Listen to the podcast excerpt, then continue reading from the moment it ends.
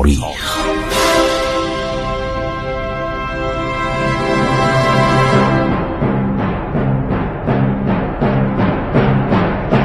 کاری از گروه جوان و اندیشه رادیو جوان.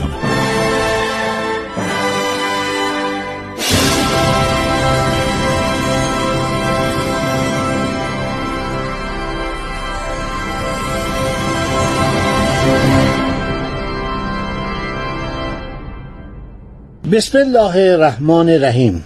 شنوندگان عزیز من خسرو معتزد هستم. به شما عرض احترام و ادب می کنم ما در هفته های گذشته و در ماه های گذشته تاریخ ایران باستان را رساندیم به تاریخ مرگ اردشیر اول پابکان پاپکان چون ما ب نداشتیم در زبان پهلوی.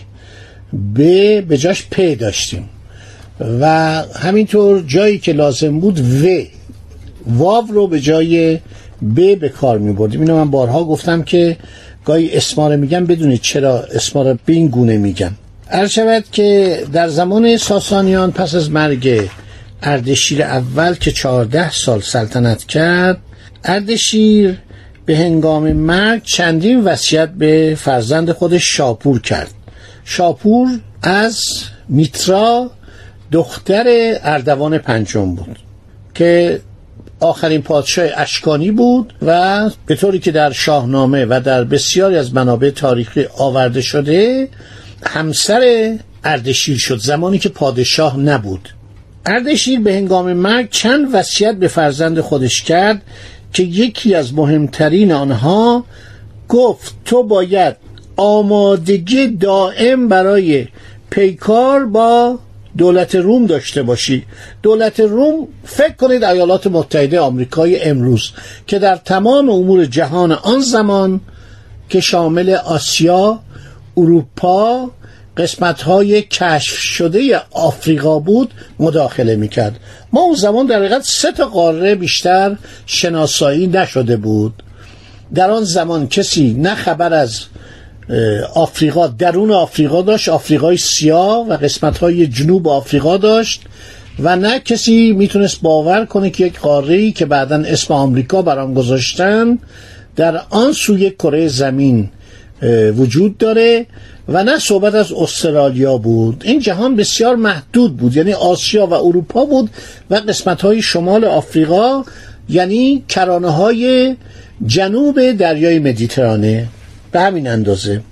رومیان عرض شود که به امپراتور خودشون الکسان سوروس اولین امپراتور مهاجم بود که شکستم خورد. در حقیقت جنگ معلوم نشد فاتح کیه جنگ در حالت بین عرض شود که جنگ و ادامه جنگ یا صلح قطع شد.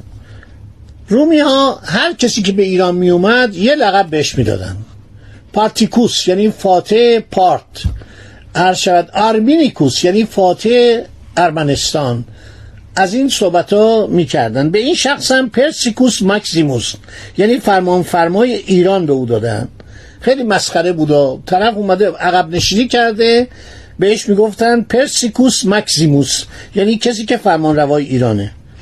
اردشیر به شاپور نصیحت می‌کنه. میگه برای پیروزی در جنگ با رومیان یک سازمان منظم درست کن مثل وزارت جنگ مثل وزارت دفاع امروز. بعد میگه علت پیروزمندی رومیان در جنگ ها وجود یک سازمان نظامی منظمه. میگه بنابراین ما باید یک ارتش منظم داشته باشیم یک سازمان نظامی دفاعی خوب داشته باشیم که وقتی اینا حمله می‌کنن مثل زمان اشکانیان نباشه.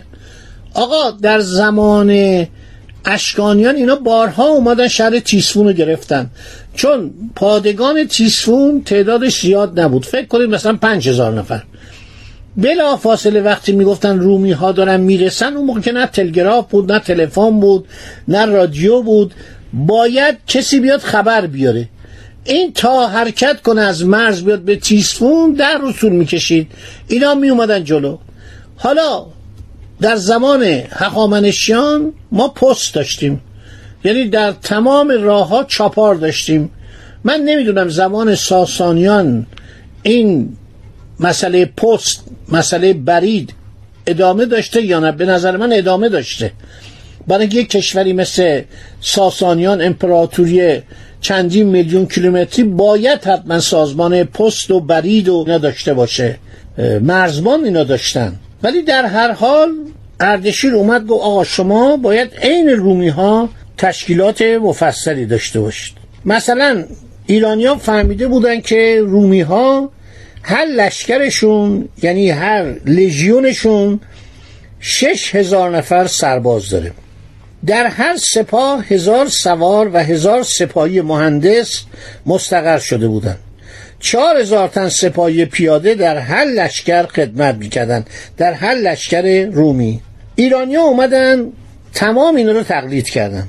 نیزه سه شاخه در ارتش ایران متداول شد. نیزه کوتاه رومی جای نیزه بلند رو گرفت. اومدن تمام کارهای کردن. یکی از کارهای خیلی خوب ایرانی ها این نکته است براتون بگم. لباس رو کوتاه کردن.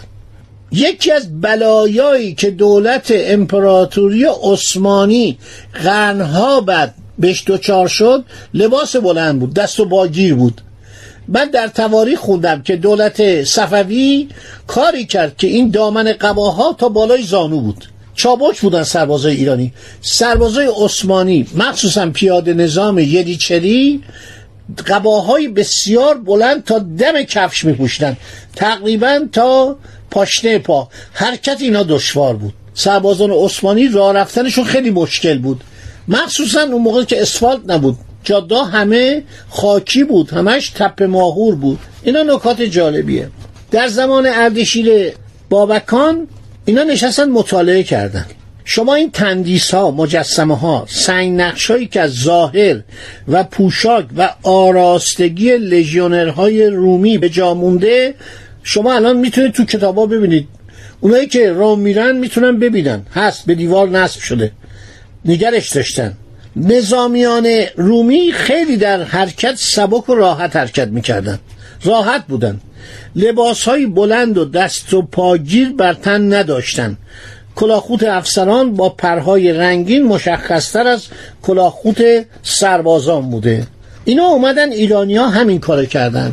یعنی سعی کردن که ارتش سبک باشه. از نظر حرکت از نظر تحرک هر شود که سبک باشه. خب یک امپراتوری در روم همزمان با سالهای آغازین شاپور اول اعلام می‌کنه آقا ما باید بریم این ایران رو بگیریم. ایران رو باید مستعمره بکنیم و موضوع ابریشم چین و راه های ترانزیت ایران و گمرک رو حل کنیم. به گمرک گفتن بنگسار. این کلمه ایرانی بوده. بنگسار یعنی جایی که گمرک می‌گرفتن.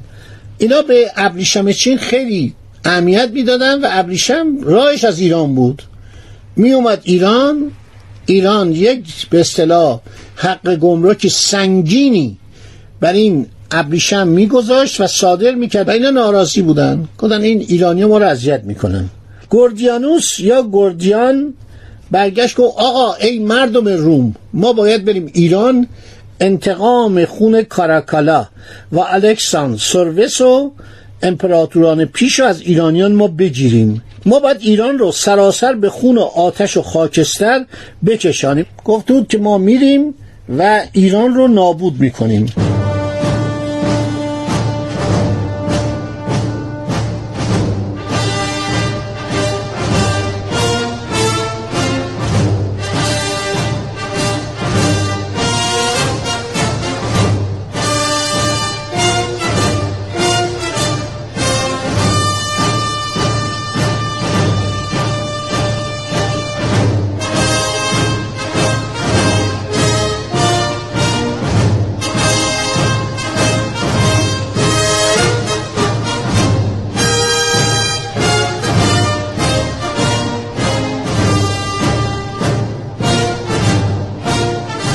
گردیان میاد و یک عرض شود که ارتش بسیار عظیمی بسیج می‌کنه. ارتش شامل نیروی دریایی و نیروی زمینی بوده.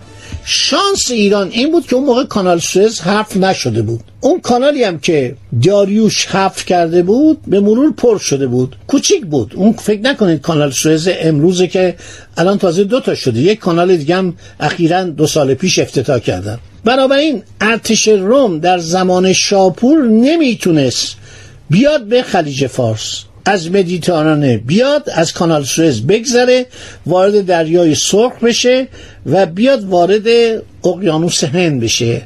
بنابراین خوشبختانه ایران از نظر نیروی دریایی روم که خیلی قوی بود مشکلی نداشت. یعنی اینو وارد خاک اصل ایران وارد جنوب ایران نمی شدن.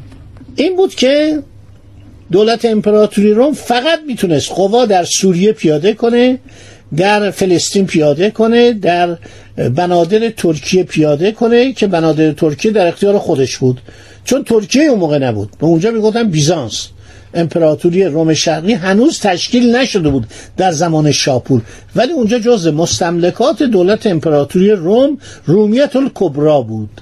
یکی از نکاتی که اشاره شده در تاریخ اینه که یکی از بدبختی های دولت روم این بود که اکثر امپراتوران نظامی روم یا در جریان شورش های نظامی کشته می شدن یا بر اثر مسمومیت ناشی از تناول غذا می مردن. باور می کنید یکی از شیرینی های تاریخ اینه که شگفتی ها را آدم میره دنبالش و پیدا می‌کنه در یکی از کتیبه های شاپور اول آورده شده بزرگان روم غذا را در دیک های سربی طبخ می‌کردن اشربه را نیز در دیکای سربی می جوشاندن یا تخدیر می کردن.